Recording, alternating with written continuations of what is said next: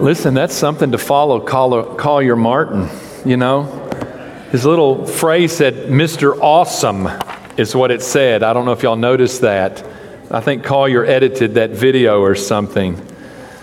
Um, Collier, I imagine that there are some. Um, Sunday school teachers I had when I was a little boy that are, that are super surprised that I'm the one standing here 35 years later after being called to be a pastor. So um, I don't know why I'm talking to you about that, but um, uh, um, you know, I, uh, one of the things I, I thought of uh, in our study in the book of Zechariah is that God has called us to a life of purpose. Uh, there's a purpose that God has for our lives, and one of the things I wanted you to be thinking about in this sermon series is what is it that God has for me uh, to do? And I think there, there's several significant truths that God has been teaching us in our series uh, in the book of Zechariah. But a couple things that I want to, uh, for us to see this morning uh, from the sixth chapter of Zechariah is that in the midst of the purpose that God has called us to, we need to see the bigger picture. What God has called us to do is only a small part of what God is doing in a larger sense. And I think for us to do what God has called us to do, we have to see our part as a part of the larger picture. The other thing that I want us to understand today is that our source of life, our source of life for what God has called us to do is only found in Jesus Christ. And even though the book of Zechariah is in the Old Testament, I want us to see today that God was looking beyond Zechariah's day and he was looking to the day in which he would ultimately fulfill uh, in Jesus Christ uh, his ultimate purposes, which will always factor in to our lives. Um, we'll have the scriptures on the screen, but if you have your Bible, you can turn to Zechariah, the sixth chapter. And this fall, we are talking about uh, from the prophet Zechariah the glory in small things. Um, I want us to actually look at the last verse of Zechariah 6 first. It's verse 15. Because I believe verse 15 gives us uh, kind of a, a summary of where we are in these sermons. Uh, but in Zechariah 6:15 notice with me, and I want to just draw out just briefly three little points that kind of bring us up to date or help us summarize as we come to the end of chapter 6, kind of where we are uh, in the book of Zechariah. And so it says in Zechariah 6:15, even those from afar shall come and build the temple of the Lord. Then you shall know that the Lord of hosts has sent me to you and this shall come to pass if you diligently obey the voice of the Lord your God. There are three uh, sentences or statements in verse 15, and it, uh, each one of them speaks to kind of where we are.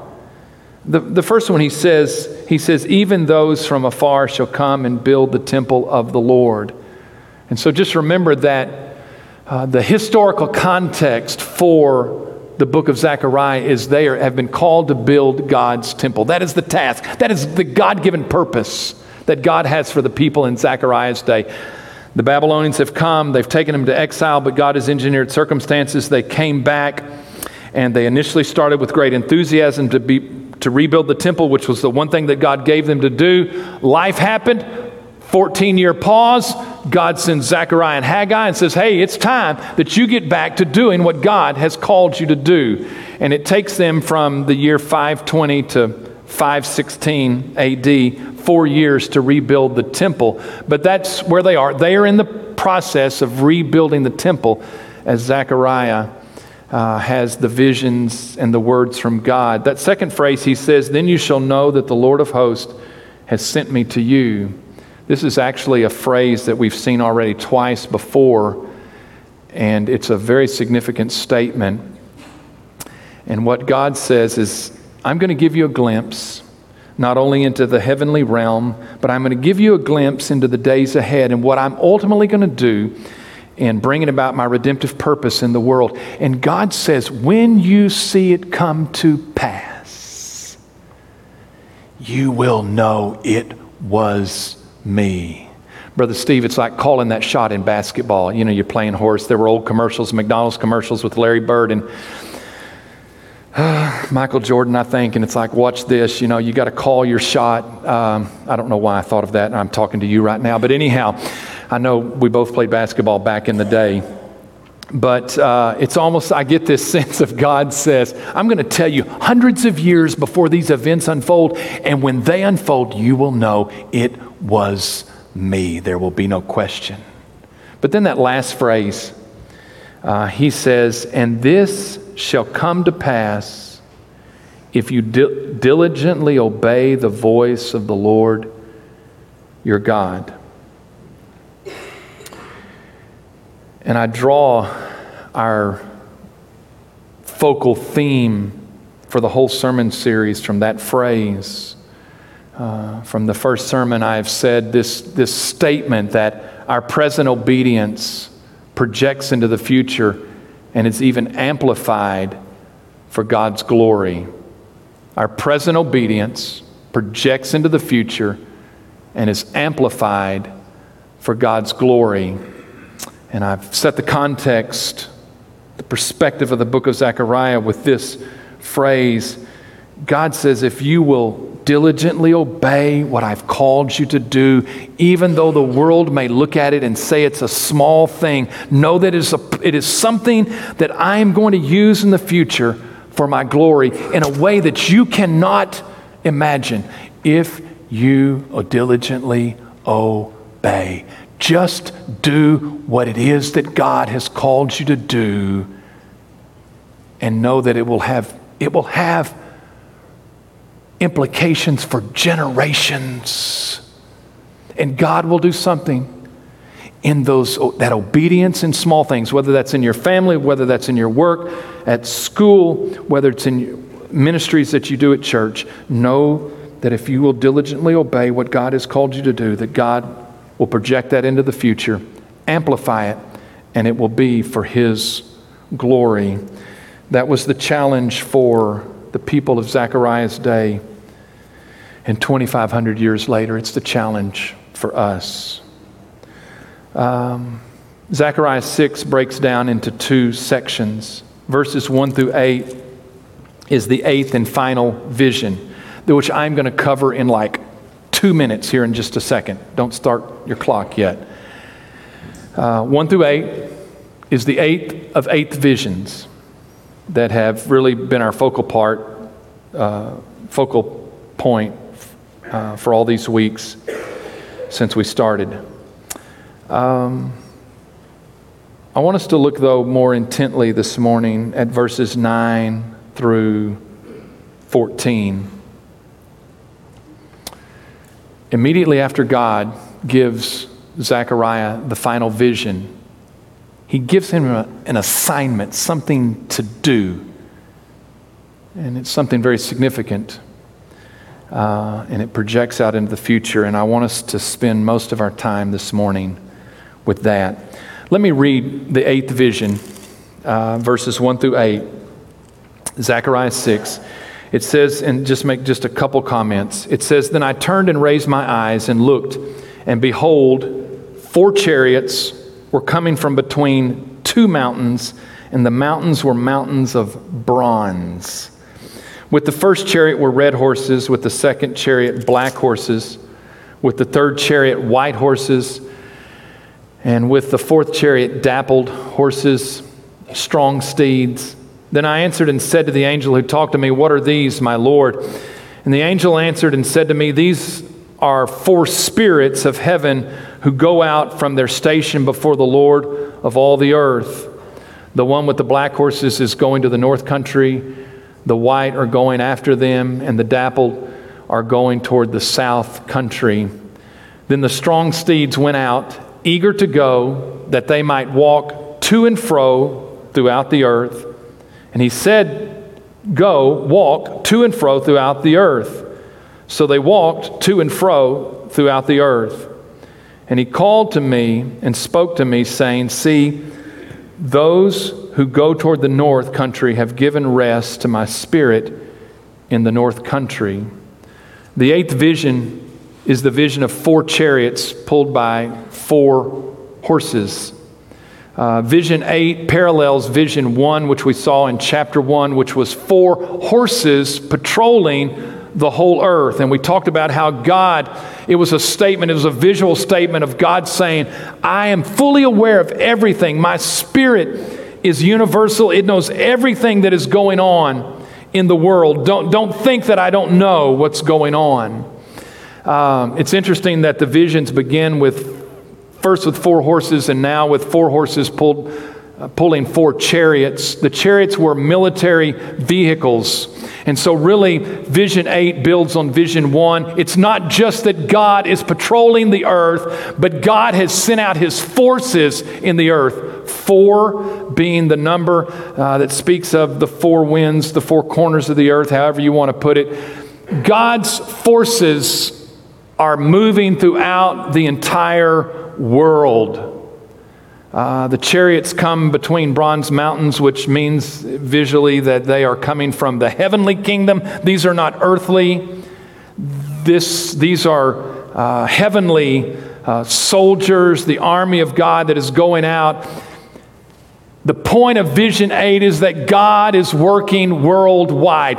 God not only knows what's going on, Vision 1, but God is working his purposes worldwide. He is sending out his forces. It's not in verses 1 through 8, but we will see it in the latter verses.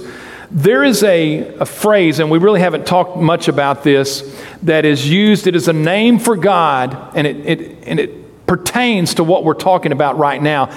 It is used 52 times in the book of Zechariah. In fact, there are only, I, I, calculated about 270 times that this name for God is used. 52 of those, almost 20% in all the Old Testament are used in the book of Zechariah, even though it's only 14 chapters long. And it is what invariably Zechariah calls God. He is the Lord of hosts.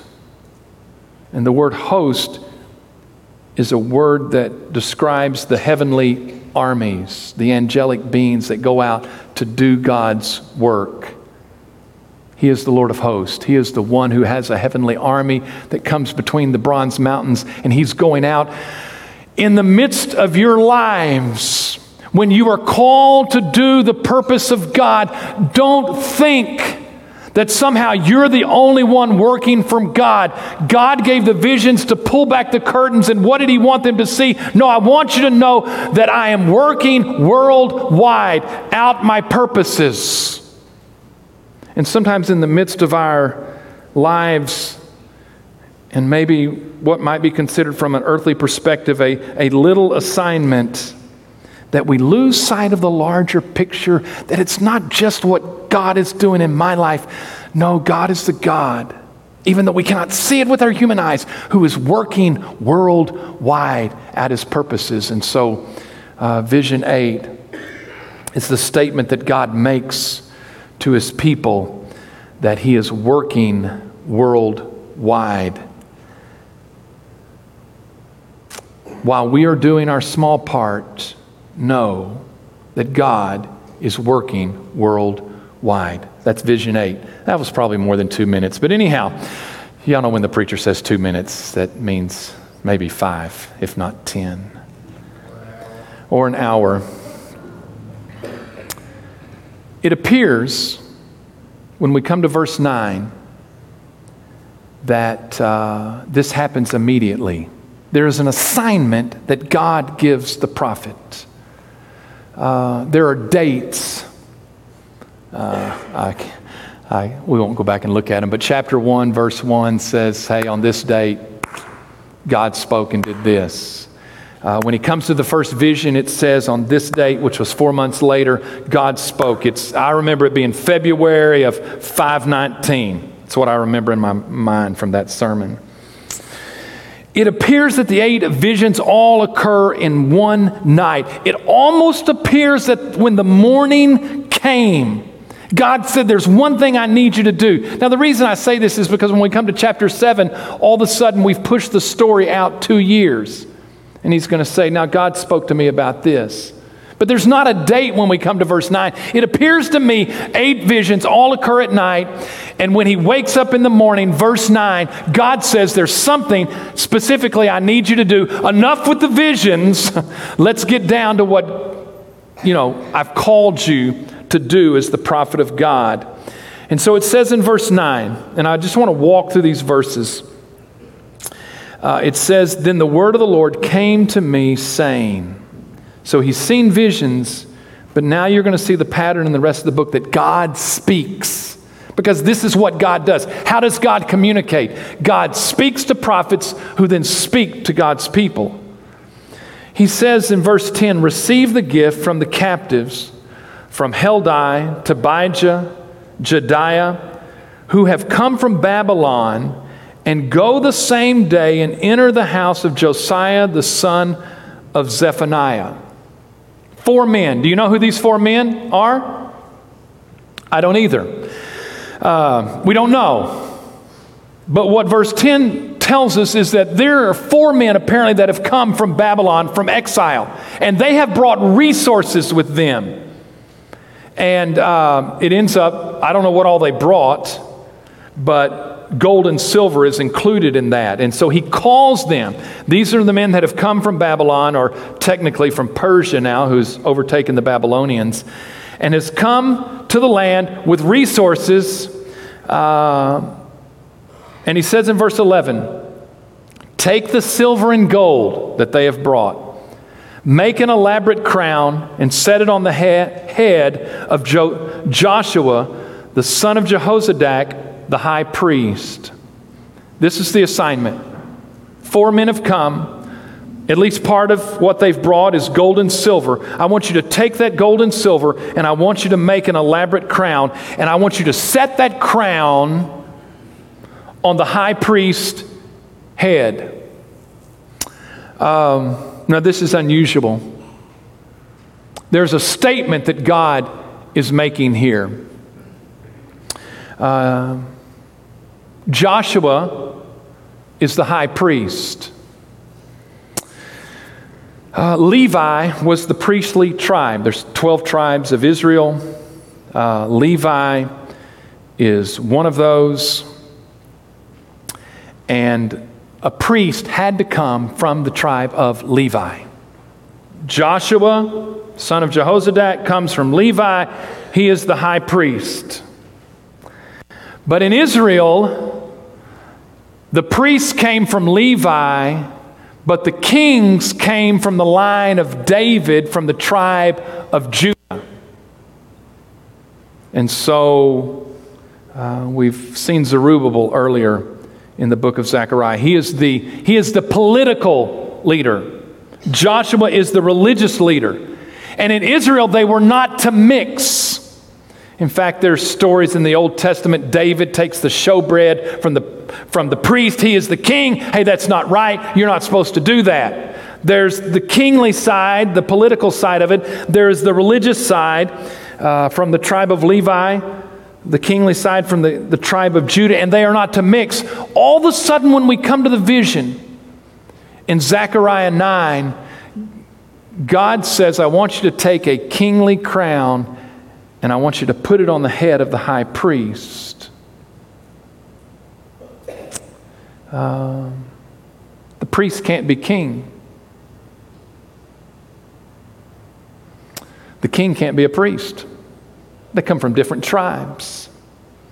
So this is, a, this is an odd uh, demonstration uh, according to their preconceived notions. The priest stood in the place of sacrifice, and they were intermediaries between God and man The sinners came with the sacrifice, the priest sacrificed it, it was made right with God. Day by day, they did this. There were yearly feasts. The priest stood and made intercession in the place of sacrifice for the people. The king was the uh, political ruler. Kings wear crowns, and kings sit on thrones.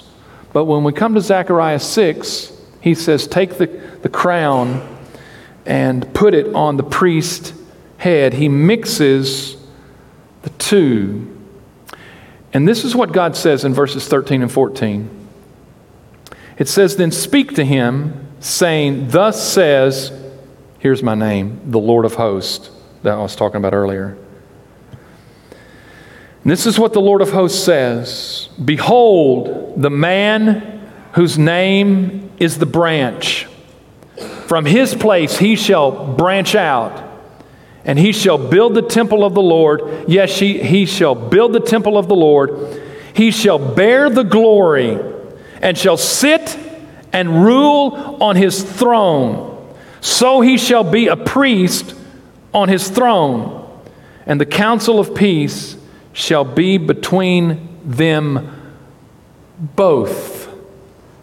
And the thought in that last phrase is there will be peace on both of the offices, both priest and king. That's what God says. Put the crown on the priest's head and then speak these words. This is what I want you to know. The words that God speaks on that occasion, occasion go beyond Joshua. Joshua cannot be the ultimate fulfillment of what God says. Verses 12 and 13, you can't. Joshua, the words transcend Joshua, they go beyond him. God was pointing not to Joshua, but God was pointing to someone who was greater. Joshua is not the ultimate fulfillment of what God says here. In fact, what we learn is that Joshua was not God's ultimate solution. One thing, he was not the branch. Uh, before Zechariah, Isaiah and Jeremiah spoke about the branch. And the branch is uh, this imagery. Um, Isaiah 11, 1, later in maybe about verse 10 of that chapter, then in Jeremiah 23, Jeremiah 33, there is a branch. One day, God will raise up a branch from the stump of Jesse. The branch had to come from Jesse is the father of David. It had to come from David's line or the line of Judah. Joshua was not of the tribe of Judah. He ultimately could not fulfill this role. He could not be the branch because he did not fulfill the prophecy of Zechariah, of Isaiah, of Jeremiah. He does not come from David's lineage. In fact, historically, we can say uh, Joshua never becomes king. So there never came a point historically where all of a sudden Joshua sits on a throne and he is the political ruler over Israel. It never happened. So the statements, the prophecies, what God says here go beyond Joshua. There is someone who is out there who is a greater uh, one, who is coming, who will fulfill this in time. The other thing about Joshua is that he does not return the glory to the temple. It says in verse 13, it says, And he shall bear the glory. I've mentioned this earlier that uh, Ezekiel's prophecies, which precede uh, Zechariah's, he has this vision when the Babylonians were coming to overtake the temple that the Shekinah glory of God lifted off the temple. You got to get this. it moved out the eastern gate and whoop, it was gone. Uh, his, uh, geographically. If you standing in where the temple was, the old Holy of Holies, and you went straight out, you would go through the eastern Golden Gate and you would go down the Kidron Valley and you would come up, guess what? The Mount of Olives. Ezekiel prophesied that someday the glory of God would return to the temple. It would come from the Mount of Olives down the Kidron Valley, and it would come through the eastern gate, and it would go into the temple. It never happened. The rabbis talked about this that when the temple was destroyed, even though they rebuilt the temple, the Shekinah glory of God did not return. But the prophecy said that the glory would come to that place. Uh, Malachi, I think chapter 3. Zechariah did not fulfill the promise of returning the glory to the temple. Yes, he rebuilt the temple, but the Shekinah glory of God was not there. But the promise was that someday it would come. The ultimate reason we know that this prophecy speaks beyond Zechariah is because, I'm sorry, beyond Joshua, is Joshua, get this, dies. In verse 14, it talks about how that it says, Now the elaborate crown shall be a memorial in the temple. I read that the other day and I thought, that's interesting. You know what's implying? Is that for generations, that crown will be there, but that crown will not be on Joshua the high priest's head. Do you know why? Because he died and they buried him. And the crown well, I don't mean that to sound so, sorry, Daryl Smith, probably that's the wrong tone or emphasis. He's dead. But they left the crown in the temple for a memorial. But the man who wore the crown was dead. He no longer stood and made intercession for God's people because this is what happens to people. They die. They will not always be in the place, they will die. The words of God point to a greater person that is beyond Joshua. And in fact, the very name Joshua begins to give us indication of who ultimately fulfills this because the Old Testament name Joshua when you move it through Aramaic, Greek, and you get it to the New Testament, the Old Testament Joshua becomes the New Testament name. You're not going to believe this Jesus. Even the name begins to point us to the one. It is Jesus who fulfills the prophecy of the branch. He comes from the lineage of David. Even really, one footnote historically is that uh, Jesus is born in Bethlehem, the city of David, but it's not his hometown. He was from Nazareth. The interesting thing historically is that uh, years before uh, Jesus, Nazareth was settled from people from Bethlehem. And when they named it, they called it Nazareth, which comes from a Hebrew word that is the word for shoot. Not shoot, but a shoot, a branch that comes out of a stump, a shoot. There's probably another word for that. It's the Hebrew word from Isaiah 11. And it's interesting that when the people from Bethlehem moved and they settled in Nazareth, they called it a shoot. It is a shoot from Bethlehem. We're, we're an offshoot. But it goes back to the prophecy that there will be a shoot that will come out of Jesse and of all the hometowns that Jesus could have been raised in. He was raised in Nazareth to fulfill that prophecy of being a branch. And when we come to Jesus' lineage, he's not only from David's lineage, which is on his mama's side, but you see, Jesus was greater than any tribe. His mother and even Joseph, her husband, were from the tribe of Judah, but Jesus is the Son of God. You say, How can a person, because this is the ultimate fulfillment, that there would be this person that would be priest and king. How is that possible? How can you combine the tribe of Judah and the tribe of Levi? But in Jesus, you can because he's the Son of God. And in fact, when you look at, at um, Psalm 110, it speaks about how Jesus, the, the, this messianic figure, is, is the Son of God, but he is king who will rule, but he is priest who will make intercession.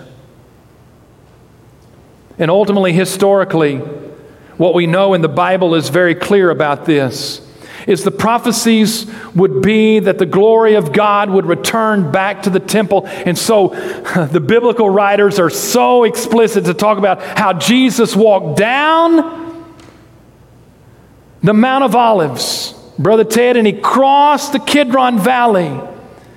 And directly across the eastern or golden gate, and he went straight through the gates. And in fact, John records that when Jesus went up on that occasion, that he cleared out the money changers and the people that sold in the temple. And the religious leader stopped him and said, By what authority? How, how dare you? Why do you do this? And that was the occasion that Jesus said, Destroy this temple, and in three days I will build it. They said, It has taken us 46 years to build this, and you will re- destroy it and build it in three days? And John says Jesus was not speaking about the building, but about his body. You see, when the glory returns, the glory is not in the building, it is in a person.